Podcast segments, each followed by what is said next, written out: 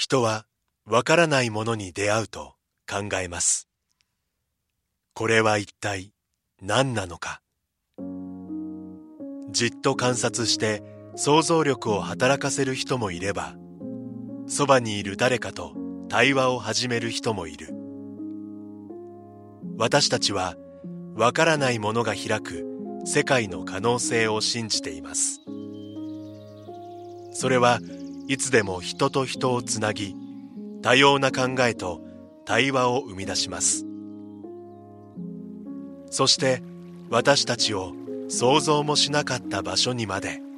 連れて行ってくれるのです。明治産業はアートを応援します。あなただけのプラスを提供する明治産業。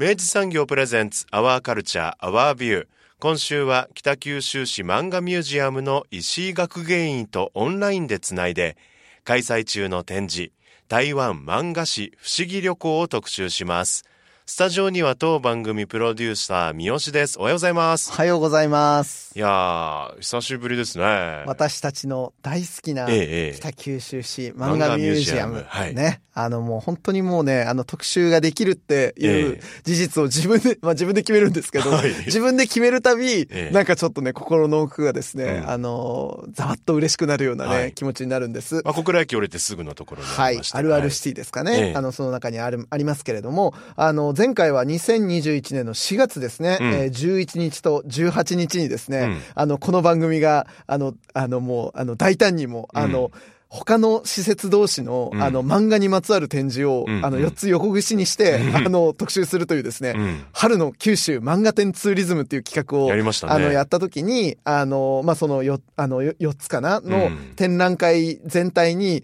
あの、横串はさせるのかっていうことを、あの、漫画ミュージアムのですね、うん。専門研究員である表さんにですね、はい。ご相談に行ったところ、まあ、鮮やかにね、すりさせていただきまね、したね横糸をさせていただいて、ええ。で、まあそこから、えっと、漫画ミュージアムで、あの、その時に、あの、開催されていた諸星大二郎展ですね。うん。あの、紹介させていただいて、うん。まあ、そりゃね、充実の、あの、回となったわけですけれども、うん。あの、今の聞いて、あの、面白そうだなと思った人は、ぜひ、あの、番組のアーカイブ聞いていただきたいんですけど、うん今回は、まあそういうふうにもう信頼とあの確実なですね、ええあの面白さを提供してくれるこの北九州市漫画ミュージアムが、うんえー現在開催している台湾漫画史不思議旅行というですね、えーこの展示について、えー石井さんにお尋ねします。あの、めちゃくちゃ面白い内容になりました。うんあの、ぜひね、あの、ここからあの、たっぷり聞いていただきたいと思います。はい、まずはインタビュー前半をお聞きください。今回はリモートでゲストをお招きしております。えー北九州市漫画ミュージアムの学芸員石井さんです。よろしくお願いいたします。お願いします。いやー、いい、いいとこですよね。いやー、漫画ミュージアムね、もう本当僕らはね、うんあの、大変楽しませていただいた、えええええあの、あの収録から、はいもうかれこれ1年以上ぐらいになるのかな？そうですよねえっと、ちょっと随分間が空いてしまいましたが、ええあの、お邪魔した時は表さんだったりとか、はい石井さんにもう本当にいろんなものを教えていただいてですね、ええ大変、大変勉強になりました。ねえ。恐縮です。で、今回なんですけど、えーはいとある展覧会について。はい。はい。あのー今回ですね、その北九州国際漫画祭2022という枠組みの中で、はいえっと、まあ、3つの取り組みが、あのーご準備されてあるようなんですけど、はいあの、その中でもですね、私個人的にはは、ちょっともうこのタイトルを見て、はあの、これはちょっともうこの番組で取材戦でどうするというなったのが、えー台湾漫画史不思議旅行、はい。貸本屋さんと漫画の100年とほいう展覧会でございまして、う。ほう。これはもうね、うんあのーまあ、北九州市漫画ミュージアムですよ。はい。で、そこが、えー台湾のは漫画史を貸本屋さんの100年なんつって言って、あ。うん。これ結構ね、あの、聞きたいことがたくさんあるぞのですね、ね。うんうん。クエスチョンがたくさん、あの、ハテナがついたところもあり、はい。かつ興味がある分野でもあるなと思ったので、ええ。こりゃもう、あの、お尋ねするのが一番じゃと思ってですね、はい。えー駆け込みご連絡したところ、あの、受けていただきましてですね。ありがとうございます。はい。石井さんになのでちょっと教えていただきたいなと思うんですけど、石井さんこれちょっとはい。どういう企画かっていうのを、あの、これをやることになった経緯も含めてですね、ぜひちょっとお聞きしたいんですけど、いかがでしょうか？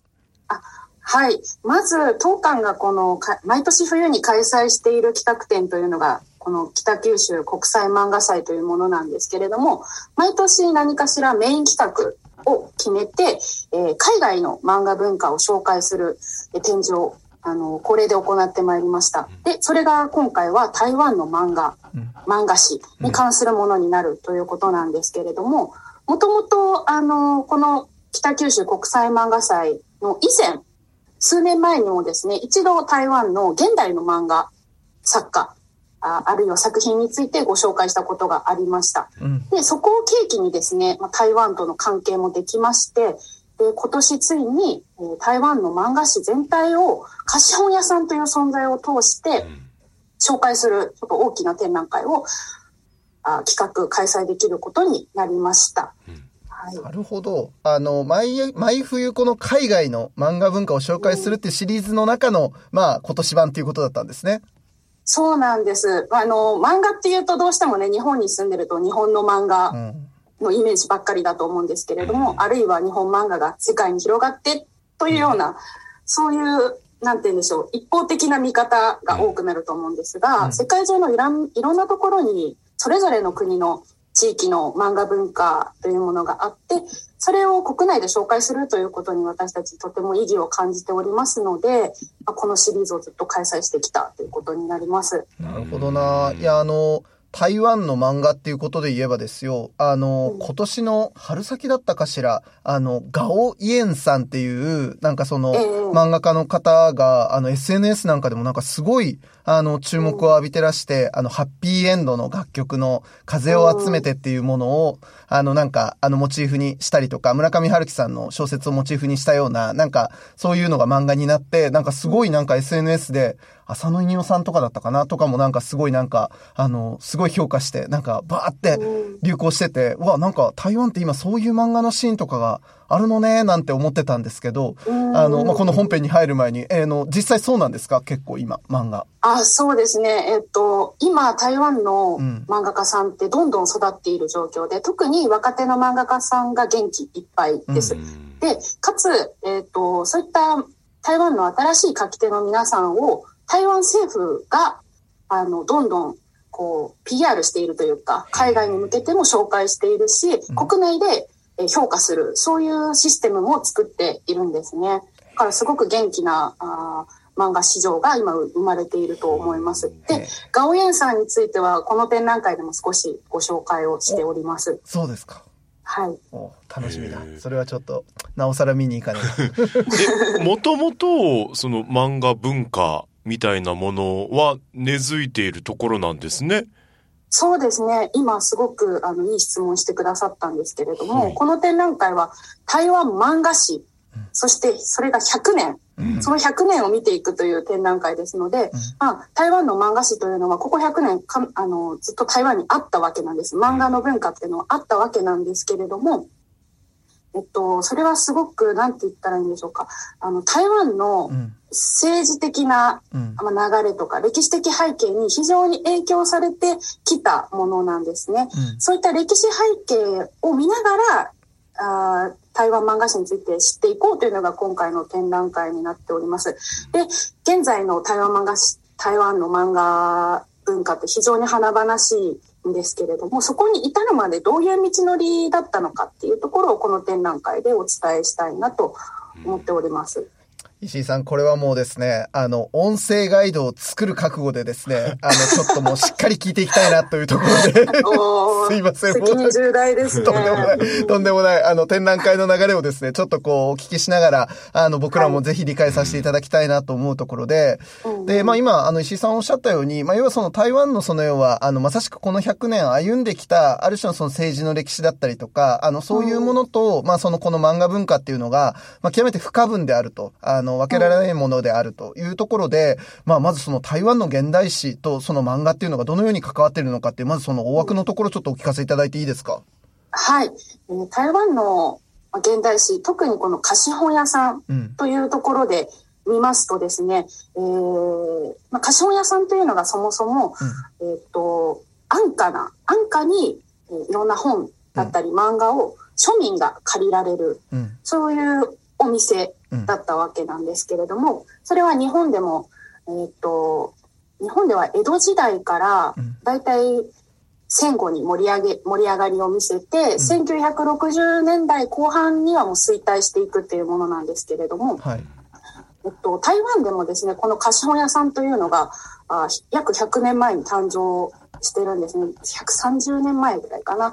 あので、それはなぜ台湾に貸本屋さんが生まれたかというと、まあ、それは明らかに日本の影響があったことがわかります。うんあの当時の台湾というのは日本が占領していた日本統治期うん。だったわけなんですけれども、あの台湾の漫画史における初期は、もうもろに日本の影響を受けたあーものになっております。うんで、日本で生まれた貸本屋さんという文化が、あー統治期に台湾にももたらされまして、えー1989年頃にはその存在が台湾の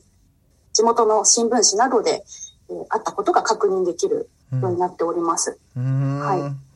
いや、あのの、改めてだから、その、台湾の歴史、あの、改めて僕もちょっと今拝見したところでいくと、1895年からまずその要は日本が、その、えー、1945年まで、あの、うん統治をしていたと。で、まあ、この統治下において、まあ、その貸本屋っていうある種の文化が、あの、日本から輸輸出され、で、まあ、定着していったっていう、そういうことなんですね。そうですね。あの、おっしゃる通りでして、で、まあ、初期は、えーそこに漫画の存在はまだ見えないんですけれども、えっと、例えばそこで流通してたのは、えっと、小説ですね。えー特に中国の、まあ、架空の中国古代を舞台にした仏教小説といったものが流行していたようです。まあ、その戦中戦前にすでに貸本屋さんが台湾には出現していて、ええで、まだそこで漫画を読まれていないにしろ、そのシステム自体があったわけですね。うん。で、えー漫画がじゃあ、どこで読まれていたかというとですね、えっと、まだ貸本屋さんにはないんですが、一般の書店などでは日本の漫画が取り扱われていたようです。うん。はい。で、例えばそれは、野良黒であったり、うん。冒険団吉であったり、うん。もうほぼ同時期の日本においてもあの流行していた人気であった漫画作品が台湾にも輸入されて台湾の人々にも読まれていたということがあ当時の台湾の新聞記事に見えます。うーん。すごい。なんか、あの、まあ、全然、まあ、そう言ったら、まあ、あの、日本とは違う国にもかかわらず、うんもう当たり前に結構そういう野良黒だったりとか、そういうものがうん読まれてたっていうことですね。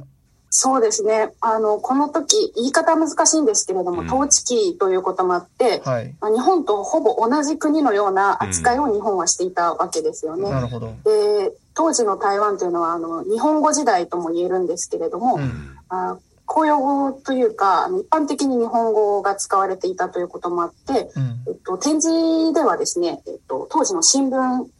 を複製した、あの、資料なの、などもご覧いただけるんですが、その新聞を見ると、台湾の新聞を見ると、まあ、全て日本語で書かれてたりするんですね。おそらく台湾の皆さんは当時野良黒とかも言語、日本語そのままでお読みになっていたんじゃないかなと思います。まあ、そのようにして、えー貸本屋さんの流入と日本漫画の流入がほぼ同時期に行われていたわけなんですけれども、うん。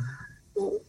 この台湾における貸本屋さんと漫画の関係がより一層こうむ結びついていくのが戦後のことです。ううんん。で、えーそこからうん。台湾の貸本屋さんというのはどんどん庶民にもこう流行していって、うんその数も増やす増やしますし、貸本屋さんの中で今度は漫画が読まれるようになっていく。それでどんどんと漫画というものが大衆化していく、うえーん。ようになっています。貸本屋さんが増えるごとに漫画も台湾でどんどん読まれるようになるというふうに理解してよろしいかと思います。これなんか、あの、石井さんに聞いて、あの、あの、いい、あの、わかる質問なのかわかんないなと思いつつなんですけど、当時って、えっと、その、本を買うっていうことは、結構その、うんなんて言うんでしょう、高級な習慣だったんですかね？それはおそらくそうだと思います。これはあの、あー戦後すぐというのは、うん台湾にしろ日本にしろ同じ状況でした。うんなるほど。あの、まあ、戦勝国であっても、うんあー先輩国であっても、うん。皆物資が足りないし困窮しているという中で、えーみんなで安く、あー本を読める貸し借りるということで、うん。あーあの少ない娯楽をこう、みんな求めていた。娯楽が少ないからこそ、貸本屋というものが非常に尊ばれたというか、あの人気になったんだと思います。ですので、えっと、戦前から戦後にかけてのこの貸本屋さんの流れっていうのは、日本と台湾ほとんど同じ歩みをたどっているんですね。うん、んなるほど。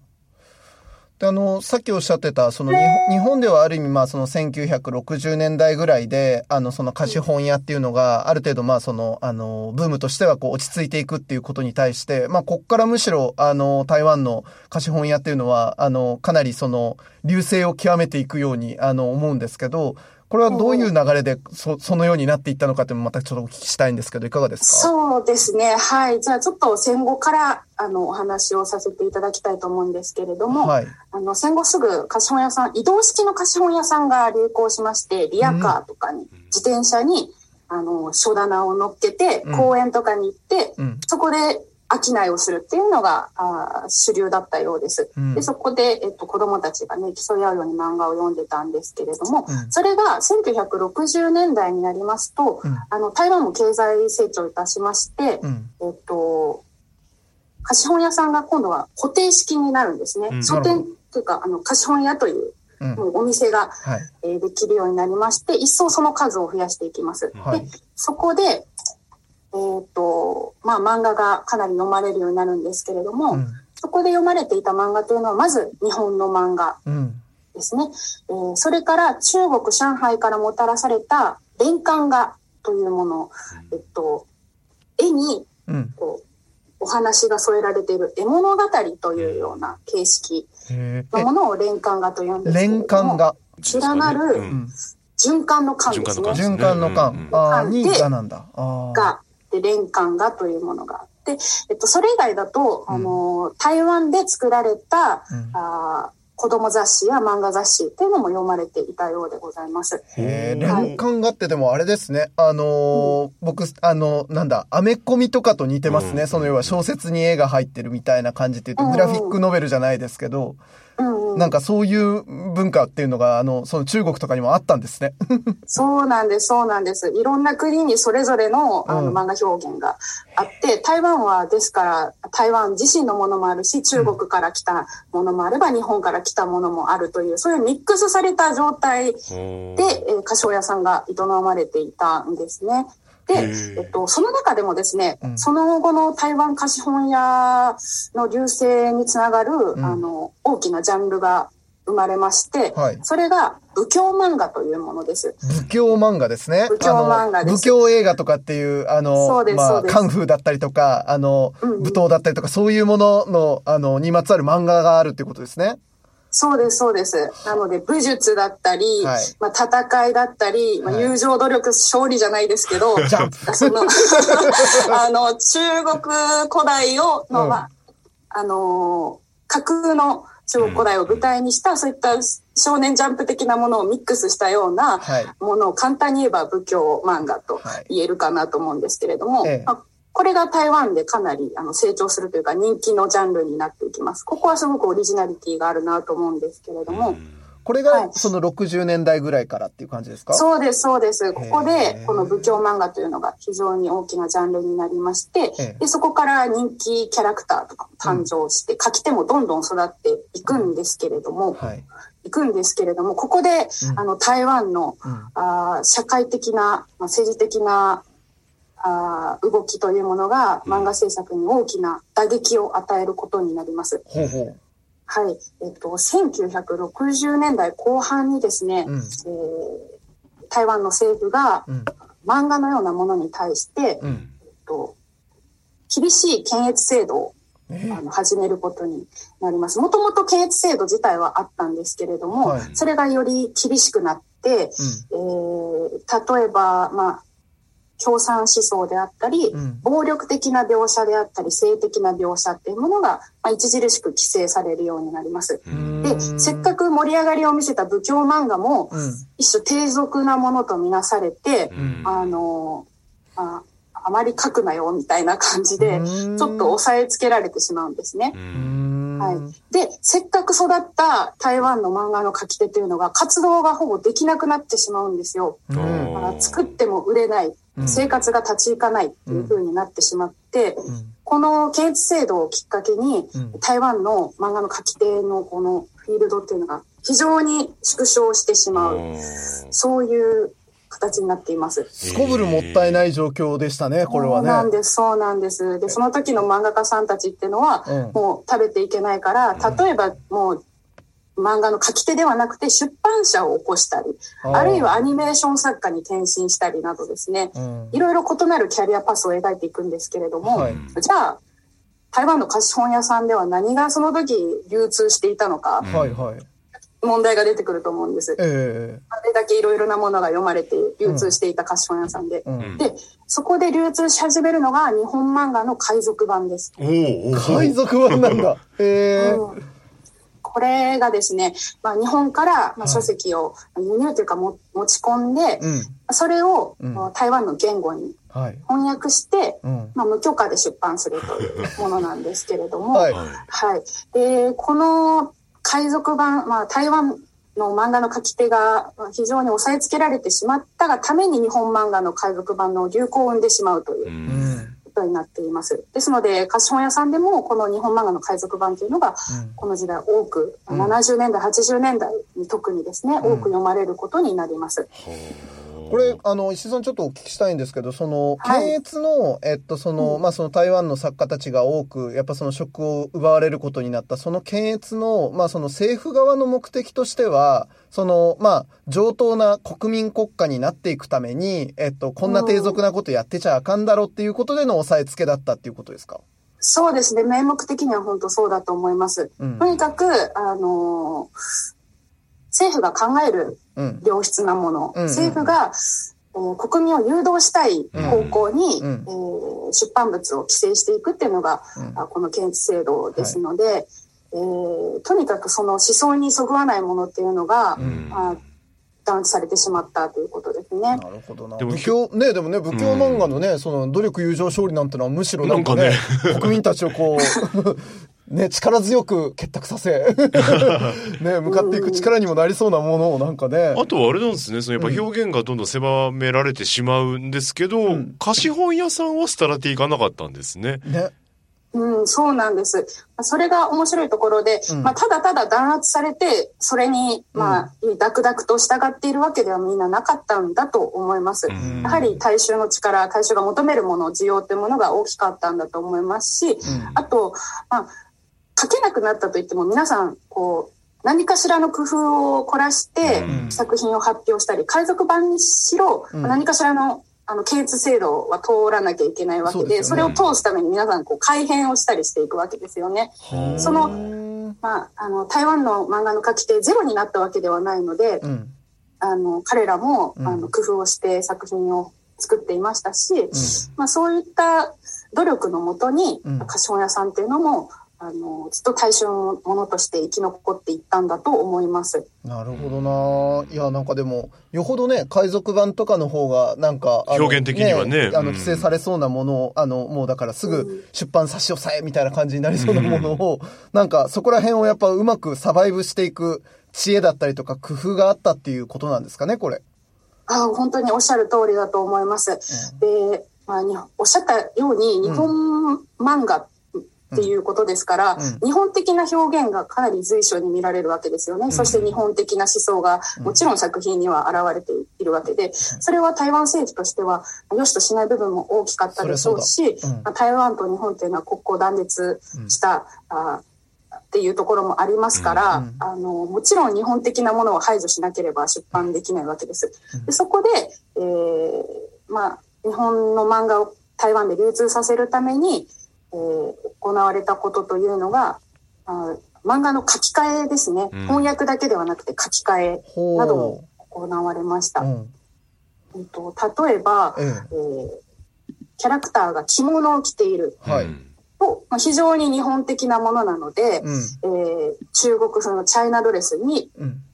本の上から書き直して、それを出版したり、うん。あとはもちろん日本人名の部分は全て、うん。えー台湾によくある名前だって台湾の人があー受け入れやすい名前に変えられましたし、ん。あとはそうですね男性の挑発っていうのが、まあ、風紀を乱すものと考えられていたようでして、うん。そういった挑発キャラのうん髪はうん短く書き直されていたりとかですね、そういう痕跡を見ることができます。で、そういった海賊版についてもですね、この展覧会では、はい実際にご覧いただくことができるようになっています。すごいですね。うんこれなんかあの展示の中でもあの扱われているさっきおっしゃってたその要はキャラクターの名前の変更みたいなものの例として、ガラスの仮面ってね、あの有名な漫画ありますけど、あの中のキャラクターの名前もなんかすごい変えてあって、あの、それが書いてあって面白いですね、これね。本当に面白いですよね。なんかあの、確かに文字かなりあの、うん。使ってる漢字とかは全く被ってないし、もう大きく変えられてるんですけど、うん。でもなんとなくキャラクターの雰囲気はつかめるような 名前に書き換えられてるのは、うん。それはあの、版元出版社側のなんかこう、意識してたところなのかなとか、すごい。あこれは個人的な感想ですけど、だからあの、思いましたキャラ。クターのある種のこう特徴みたいなものをなんとなく名前の中に潜めるみたいなことをやってくれてるみたいなことですかね。うんそうですね。それは私の感想です。いやいや、でもいいですね。うんあの、そういう愛の、愛のある仕事をねうんあの、数十年先の僕らがそういう風に引き取れるというのは、うんなかなかロマンのあることだなと思います。この海 海賊版っていう、こでう、文化はう、んその、いつぐらいまで海賊版ってその、出回っていたんですかね？はいはい。海賊版という文化がね、うん確かに。うんそうですね。海賊版はやはりこう80年代までこあ、そう、う、まあかなり流通してしまったんですけれども、うん。あの、1990年代に入りますと、うん。台湾で著作権法が成立します。うん。で、つまりそれまで著作権法に当たるものが台湾にはなくて、この海賊版というものを規制する法律がなかったために、まあ、ここまで流行したっていうところもありまして、で、その法の成立を契機に、もう台湾では今もうあの海賊版はなくて、えー正規版が流通するようになります。で、その時には、あーキャラクターの名前はもうすべて元々の言語版の名前のまま流通しているというような状況が今の状況。ここですか90年代だから、えー30年ぐらいはもうそのような状況に移り変わってますね。面白い。え、じゃあ、ガガラスの仮面は今、どっちもあるってことですかね？あ今、ガラスの仮面は、えっと、一応、日本の出版社が許諾した正規版のみが流通しているなるほど。とないるほど。形になります。でもまあちょっと年配の方は、うんそのキャラクターの名前、違う名前の方を知ってるみたいなことですよね、きっと。うんそういうことが起きてると思います。面白いす。ごい。うんこれあれだよ。だからほら、あの、スパイダーマンってさ、はいはい今めちゃくちゃ人気あるじゃないですか。うん。で、アメコミのシリーズとして、もう普通に今映画とかで見れますけど、は日本で昔、うん。あれ東映だったと思うんですけど、うん。東映版スパイダーマンとかがあって、はいはい。で、あの、キャラクターの名前とかも当然日本人の、日はいはい。本人で、で、あの、やってた。で、ある世代にとっては、うん。スパイダーマンって言ったらそれだ。ったりするわけじゃん。う んなんか割とその感じと似てるのかなってちょっと思った、水石さん。そうですね。だから日本から台湾っていう流れだけじゃなくて、日本自身もそうやって海外のものをこう、あの、日本流に翻訳っていううん。ね。か、あ本案して、うん。あの、流通させてるというか、いうものはあると思いますし、ね。まあもちろんね、その海賊版ではないとは思いますけど、なんかね、言うところのほら、これってあの、ローカライズってことじゃないですか、言ってみたら。ね。そうですね。で、あの、今ね、それ例えばもうちょっとこう、この話を引き取ると、あの、K-POP とかでもさ、まあねの、うん現地でその要は韓国の本国で出た曲を日本語の本、うんあの、訳詞をつけて、で、日本版としてリリースしたりするわけでしょう。で、そこで当然ある種のニュアンスみたいなのは変わっていくんだけど、んまあ、それぞれの国で愛される形で流通していくっていうことで言えば、んなんかちょっとその辺のものともつなげて読める、あの、結構これは面白い現象ですね。そうですね。本当にそうだと思います。ローカライズは本当に大事ですよね。うん今はその90年代以降は特に、えっと、台湾の人たちが日本の文化自体にすごく。あの関心を持ってうん。くれ始めた時代でもあるかと思うので、うんあの日本そのもののうん。表現っていうのもあのすあの見たい感じたいっていうものがあって、日本の言語版に戻ってきたんだとは思うんですけれども、うん。うん、やっぱりそれ以前は自分たちにもっと身近な存在であるためのローカライズというのが必要であったと思いますし、うん。K-POP ファンで言えば、うん。あのまずは日本語版から聞いて、うん。でもどどんどんファンになっていくと、やはり言語版聞いたらこっちもいいじゃんみたいになる、なんかその流れと近いのかもしれないですね。ですですまさしくそれだと思いますね。うんなるほどな。いやでも、まさしくこういう時代の、まあその要は、あの、検閲が厳しく、あの、なかなかその要は思ったような流通ができない中で、えっと、まあその日本の、あの、海賊版が一定以上、まあかなり、あの、流通していくことで、あある種その要は、その貸本屋さんの利用者たちは、あの、読める漫画のやっぱ、少なからず大多い、大きな割合を日本の漫画で埋めていたっていうことだと思うんですけど、となると当然のごとく、やっぱ相当日本の漫画が要は皆さんのその漫画意識みたいなものだったりとか、漫画の好みとか思考に影響を与えたっていうことなんですかね、これ。そうですね。それは今、うん。台湾で漫画を描いてる作家たちの表現形式を見ると、うんあかなり大きい影響を与えたんだなということがわかります。あの日本台湾の作家さんの本を読んでもですね、うん。あの日本の漫画と実はほぼ見分けがつきません。うんこれが台湾の作家、これが日本の作家というふうにはっきりとはわからないぐらいあほぼ同一的に見えるものも多くあります。うん。一方で、はい。あの貸本屋さん台湾の貸本屋さんで最初からあの読まれていた日本のものだけじゃない台湾のもの中国のもの、それから現代で言うとそれこそアメコミとか、うん。フランス語圏のバンドデシネとかの影響を受けてる方もいて、うん。日本漫画よりもより日本の影響は強いんだけれども、うん。よりミクスチャーな感じうん。の雰囲気をあの現代の台湾作家からは感じます。いや、そうですよね。だってあの、あのね、さっきお話をお伺いした時も、要はもう戦後割とそんなにこう、あの、まだ早い時間時代からその中国と日本と、まあその、まあ上海とかあと台湾オリジナルのものとかっていうのが、もう混然一体となって、まあその貸本屋ブームの言ったら、あの、うん最初のそのなんか、あの、高まりを作ったっていうことからしても、あの、めちゃくちゃマルチカルチュラルに、あの、横断してたんだなって思いますし、まあその後もね、だからやっぱその、あの、それがずっと続いてったってなると、うんなんかやっぱすごい日本、日本だけではない、いろんな影響が本当にあるんだろうなと思って、それすごい興味ありますね。うん、そうなんです。やっぱり、えっと、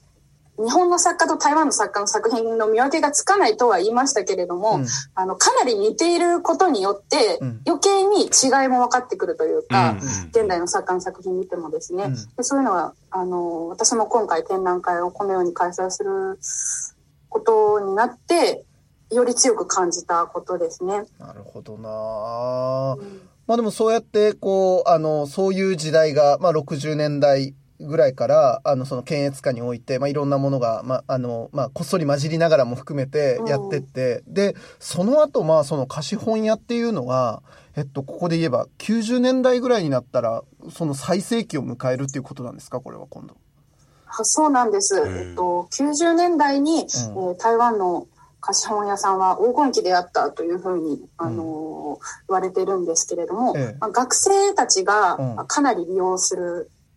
感じになってたみたいなんですよね。はい。で、えーそれはいずれも固定式の貸本屋さんで、うん。えっと、まあ、貸本屋、日本でいう貸本屋というよりは、もうちょっと幅広くレンタルショップと解釈してもいいかもしれないんですけれども、あの、そこで、もう台湾のうん。漫画雑誌であったり、えー台湾の漫画であったり、日本の漫画であったりっていうのが、もう気軽に借りれるようになっていたようで、その時の本当店舗数は非常に多かったようです。この状況が2000年代前半ぐらいまでは続いていたようですね。なるほどな。いやなんかあのこれ見て本当につくづく今おっしゃっていただいたんですけどあの例えばやっぱ日本でもその要はレンタル CD だったりとかレンタル DVD だったりとか、まあ、レンタルビデオも含めてですねみたいなのはやっぱその90年代の初頭ぐらいから、まあ、その2000年代の初頭ぐらいまでがめちゃくちゃやっぱり一番なんかこうあのホットだったというか、うんまさしくそれ僕あの時代の長寿ですけどあのその当時小中学生ぐらいだったので、まあもう本当にめちゃくちゃお世話になってあの行く先々のそのレンタルショップのどこの棚に何があるかっていうレベルで覚えては、あれ借りてこれ借りてみたいなことしてた。なんかその感じと結構その、まあそれの本が、えっと、まあその、台湾では特にやっぱり扱ったんだろうなとかっていうのをちょっと想像しながらお話、あの、これ見てました。うん、ありがとうございます。あの、日本と本当に状況は近かったと思います。あの、うん。フランチャイズでどんどん店舗が増えていくっていうようなうん。状況が日本でもその当時あったと思うんですけれども、はい。あ台湾の貸本屋さんでもフランチャイズ化が進んで、うん。えーどんどん店舗数を増やしていくっていうところで、ただ一方で日本ではうん。貸本、漫画本のレンタル屋さんっていうのは、まあ、60年代に一旦衰退して、その後2000年代に簡易な形で復活するというような流れで、やはりレンタルショップももともとは CD とかビデオとかはい。がやはり主流で、漫画っていうのは新刊書店で売られる、うん売ってるものを買うか、中古書店で売ってるものを買うか。うん。つまり借りるっていうものがうん一旦、あのー日本の漫画史においてはうん。ほとんど見えない時期があった。っていうところがこの日本と台湾の貸本屋の歴史の中ではちょっと相違点になるかなと。台湾はずっとこういろんな政治的な社会的な影響も受けながら形を変えつつずっと続いてきてこの90年代に花咲くっていうのがねまた面白い、えーところだなと思います。これ石井さん、あの、まあ、これもまたお聞きできる話かわからないんですけど、あの、日本が多分その要は貸本の状態から、あの、一回その要は、あの、新刊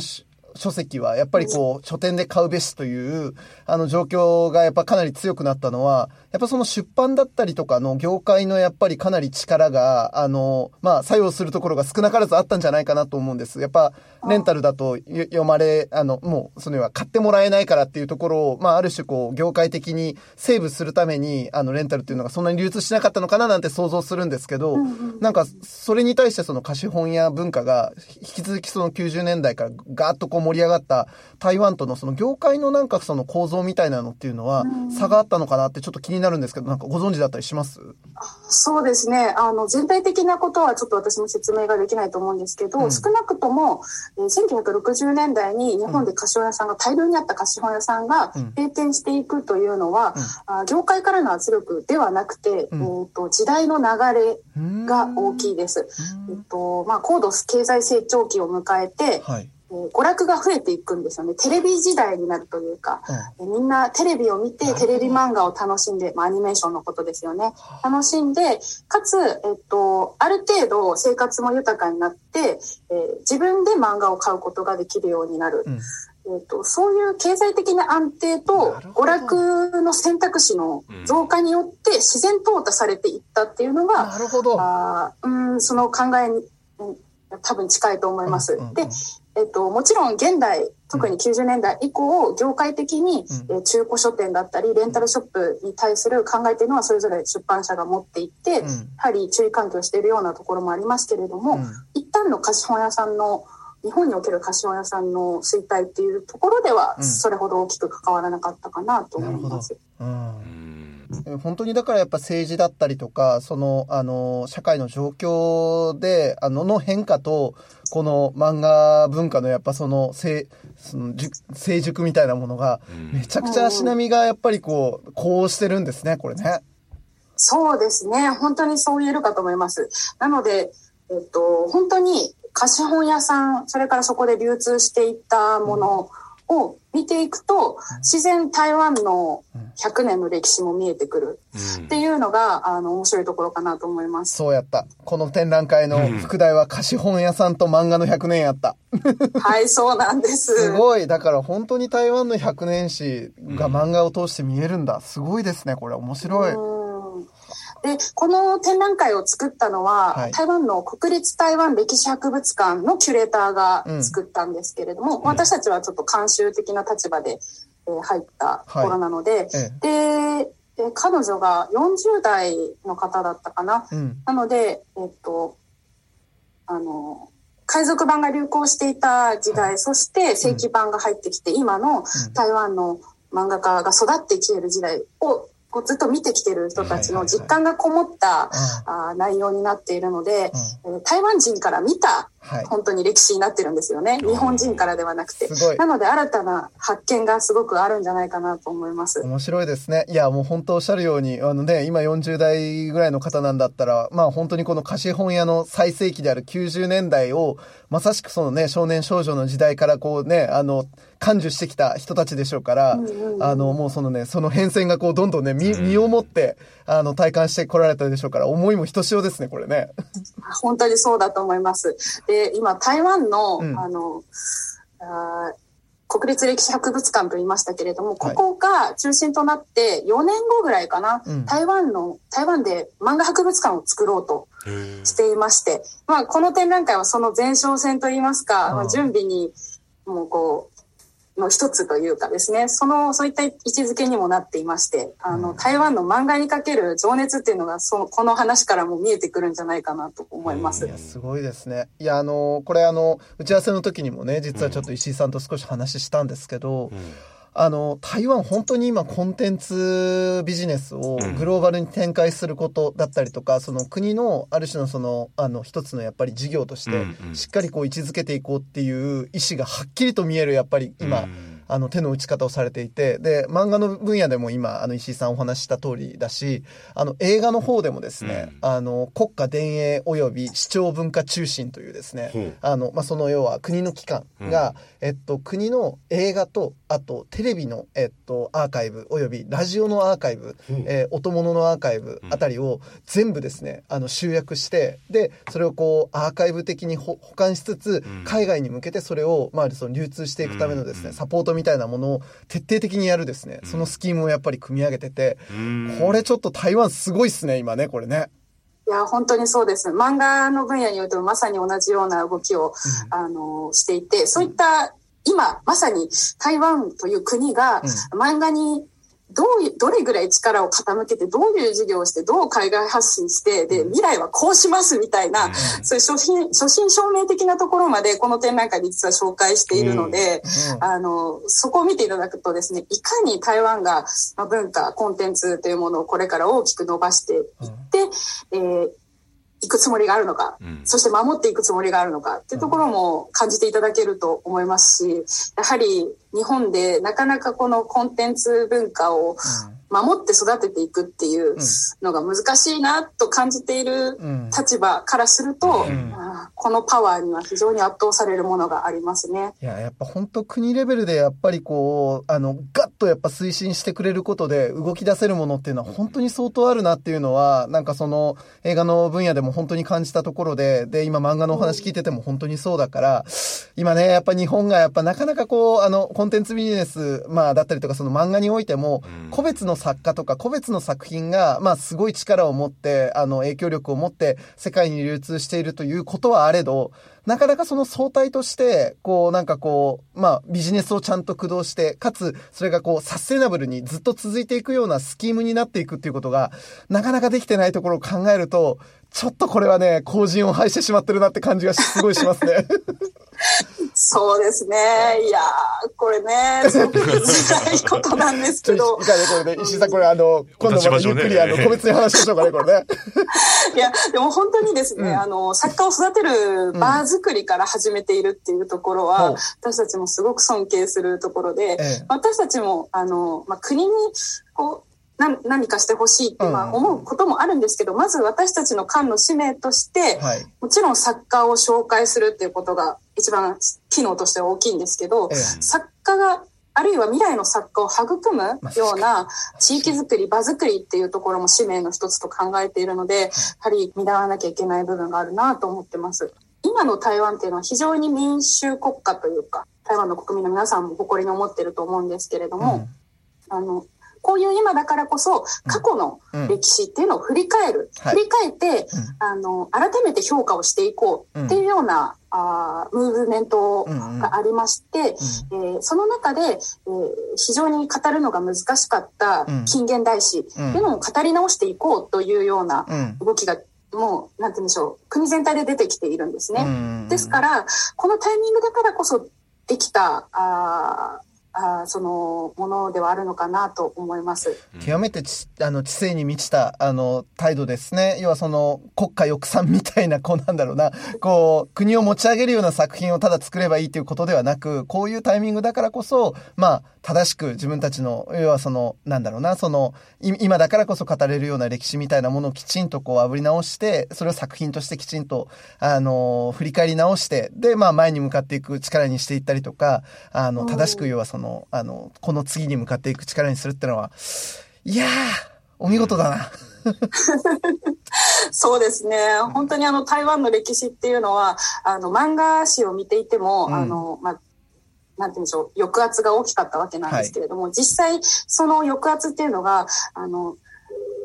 あの、実際の人々の身体に及んでしまったことも多くあるわけですよね。えっと、まあ、実際に強制的にこう収容されて、はいはい、あの拷問を受けるというような人たちが台湾の国民の中にもいたわけであって、で、今回もですね、えっと、そういったあ弾圧の被害を受けた、うん、あ人に関するあ最新の台湾漫画の翻訳作品というのも今回展示しております。でそれが台湾の少年という作品でグラフィックノベルなんですけども、いわゆる日本の漫画とはちょっと表現方法が違う、どちらかというとバンドデシネっぽい雰囲気の作品なんですが、うん、この台湾の少年で語られている人物というのは、うん、あの、蔡根林さんという方なんですけれども、うん、この蔡さんもあの白色テロの被害者として収監された後、おまあ、それにめげずあの実際社会に戻ってきた後にですね台湾独自のあの漫画雑誌などを作って、うん、台湾の漫画文化の情勢に非常に貢献した人なんですね。うん、で、えー、日本と台湾の漫画文化をつなぐ橋渡しのようなこともされていて、で、最近この蔡根林さんの業績を高く改めて評価しようっていうようなことが台湾国内で起きていて、この台湾の少年もそういった動きの中で発行されたものなんですけれども、今年ね、あの日本でも出版されましたので、ぜひお手に取っていただきましたら、台湾の歴史と、それから台湾漫画史と、うん、あの、この蔡さんの目を通して、うん、えー、どのような歴史がたどら、たどっていったのかっていうところを見ていただけるかなと思いますので、もしこの展覧会に来れない方はですね、うん、この本を読んでいただくといいかなと思います。いやこれは石井さんも絶対僕買いますよ。展覧会では実際手に取ることもできる作品もたくさんあるんですよね。そうなんです。あのこちらの台湾の少年も、まあ、読んでいただけるんですけれども、うん、えっと、今回、その台湾の博物館の皆さんがですね、たくさんレプリカを作ってくれていて、うん、えー、実際に貸本屋で流通していた、えっと、武教漫画のレプリカなんかも手に取って読んでいただくことができますし、うん、はい。で、一方で今の台湾作家の作品もたくさん持ってきてくれたので、はい、えー、そちらも手に取って読んでいただくことができます。なんかその他関連の展示とかなんかあったりします？ね。あ、そうですね。関連の展示というとですね、あの、実は同時期に、北九州では、アーティストインレジデンスとして台湾の漫画家さん若手漫画家さんお二人にこちらに来ていただいて、滞在制作を行っていただいてですね、うん、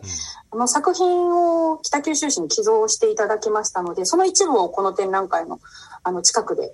実際に見ていただくことができます。で、えっと、それ以外にもですね、この北九州国際漫画祭という大きなくくりの中で、あと2つ企画展を開催してまして、はい、で、1つが、えっと、北九州国際漫画祭という当館が主催して、えー、まあ今年7回目になる国際的な4コマ漫画の賞があるんですけれども、うんはい、そちらの今回、今年の受賞作品というのもご紹介しております。なるほど。北九州国際漫画大賞受賞作品展ってやつですね、これが。はい、そうです。今年の大賞はタイの方が作られた4コマ漫画で、うん、はい。あの、タイとか韓国とか、あもちろん台湾の方もですね、あの、すごくたくさん応募してくださって、非常に素晴らしい、うん、あと日本人とは少し目の付けどころが違う4コマ漫画に仕上がってますのでですね、こちらも新鮮な気持ちでお楽しみでいただけるかと思います。これびっくりしました。国内外からこれ毎回1000点を超える作品が寄せられるっていうことなんですね、これね。そうですね。今年は、あの、世界33の国地域から、うん、あの、作品寄せていただけて、うん、あの、年々その数が増えていってるのでですね、とても嬉しいなと思ってます。で、えっと、もう一つの展覧会というのが、はい、海峡漫画合戦2022というものなんですが、はい、こちらはですね、日本の作家の作品展になります。うん、で、日本の作家の中でも、あの、日本漫画家協会という国内最大規模の漫画家組織があるんですけれども、はい、そこの中国地方のブロック、それから九州地方のブロックに所属している、うん、つまり九州、うん、中国で活躍している漫画家さんたち、うん、あるいは漫画原作原作者の方々がうん。こう集まって作品展を行うというものがこの海峡漫画合戦になっております。なるほど。うん、ああ、はいなるほどな。だからやっぱタイトルの通り、その、あの、海峡を挟んで九州と中国地方の、まあ、その漫画の合戦が行われるということですね、これ。そうです。まさにそういうことをイメージしております。ま あ今回は19名の作家さんが出場してくださいましたので、あの、まあ、非常に多種多様な作品が集まってますので、あの、ご覧いただきたいと思うんですけれども、これを見ると、一言で漫画といってもですね、本当に様々なジャンルがあって、様々な表現方法があって、えーしかも、日本全国にこんな様々な活動をしている漫画家さんたちがいるんだ、しかも身近にいるんだっていうことを実感していただける展覧会になっていると思うので、えーこちらもあのご来館の際にはぜひぜひじっくりご覧いただきたいですね。漫画ミュージアムやってっすね、やっぱ相変わらず。ね、国際的な漫画のシーンを取り上げ、で、えっと、地元のね、その要は地元だったりとか国内外から、うん。えっと、若き漫画家を育てる対象、まあね、アワードを準備し、うん。かつ地元のね、うん。こう作家さんたちの、あのー作品だったりとか、まあ、その表現にもちゃんと光を当てるという、バランスのいい企画じゃないですか、これ。ああ、すごくありがたい褒め言葉ですね。俺たちの、あの、余裕で人生全部かけても足りないぐらいのんコンテンツをですね、一気にズドンとですね、提供してくれるのが、ここの、あの、ミュージアムでございますから、うんうんいや、もう信頼と安心の漫画ミュージアム。こありがとうございます。れからも末永く、あの、お付き合いいただければと思います。こちらこそ。本当にありがとうございました。はい、ありがとうございました。明治産業プレゼンツアワーカルチャーアワービューエンディングの時間となりました。い